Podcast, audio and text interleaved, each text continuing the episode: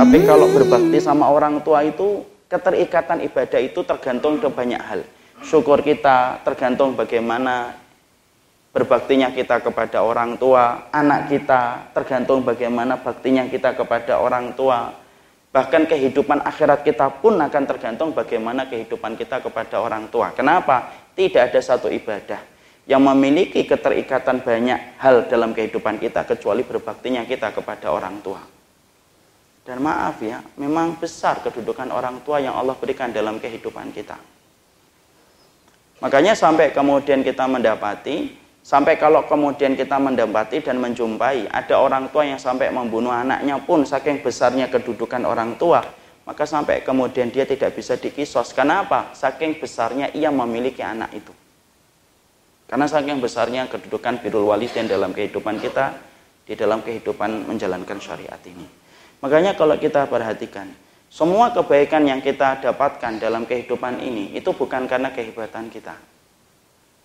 Tapi sesungguhnya semua kebaikan yang kita peroleh dalam kehidupan kita itu separuhnya itu ditopang karena doa yang dipanjatkan ibu kita di sepertiga malam dan kebaikan doa mereka dalam setiap kebaikan kita.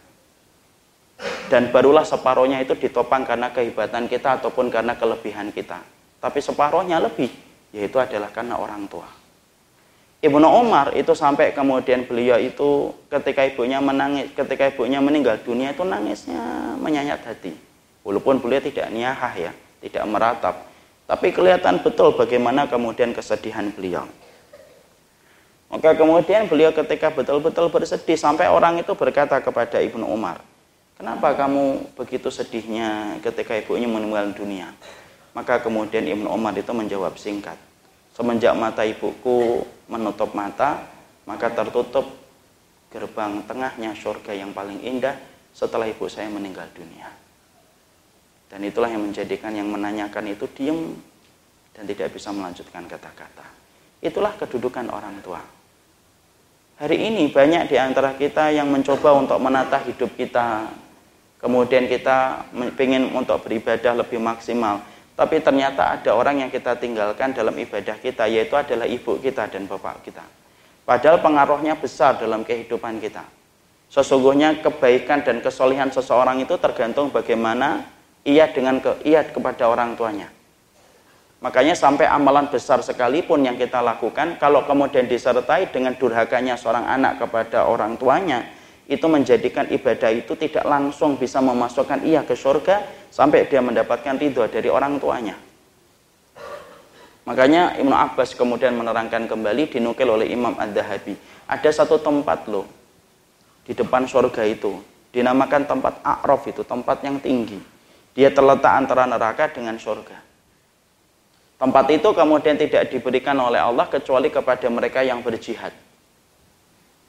Kenapa mereka tidak bisa langsung masuk surga? Padahal kita tahu ya, Sesungguhnya jihad itu merupakan puncak amalan Islam yang harusnya kemudian memasukkan orang dengan begitu mudah ke surga. Karena sesungguhnya amalan yang mendekatkan kita dengan derajat kenabian itu adalah jihad. Kenapa ada orang yang berjihad itu tidak langsung dimasukkan oleh Allah ke dalam surga? Ya karena orang yang berjihad itu dia durhaka kepada orang tua. Jihad yang kemudian dia lakukan mengharamkan tubuhnya untuk dibakar oleh api neraka. Karena apa? Karena sesungguhnya api neraka semenjak diciptakan itu diharamkan oleh Allah untuk membakar darah yang pernah menetes untuk membela kalimat Allah apabila dia ikhlas. Tidak mungkin api neraka itu membakar darah yang pernah menetes untuk membela kalimat Allah dengan ikhlas. Tapi kenapa dia tidak bisa masuk surga? Ya iya. Karena surga itu tidak mungkin dilewati sama orang yang durhaka kepada orang tuanya Makanya mereka ditempatkan pada tempat itu sampai menunggu keputusan Allah. Sebagian riwayat mengatakan sampai dia mendapatkan syafaatnya Rasul. Lu sampai amalan jihad saja yang sedemikian beratnya dan kita paham loh amal yang paling berat itu kan jihad. Amalan yang konsekuensinya itu nyawa, akhi. Ada nggak orang yang jihad itu santai gitu? Tidak ada. Ditemenin sama istrinya gitu jihadnya.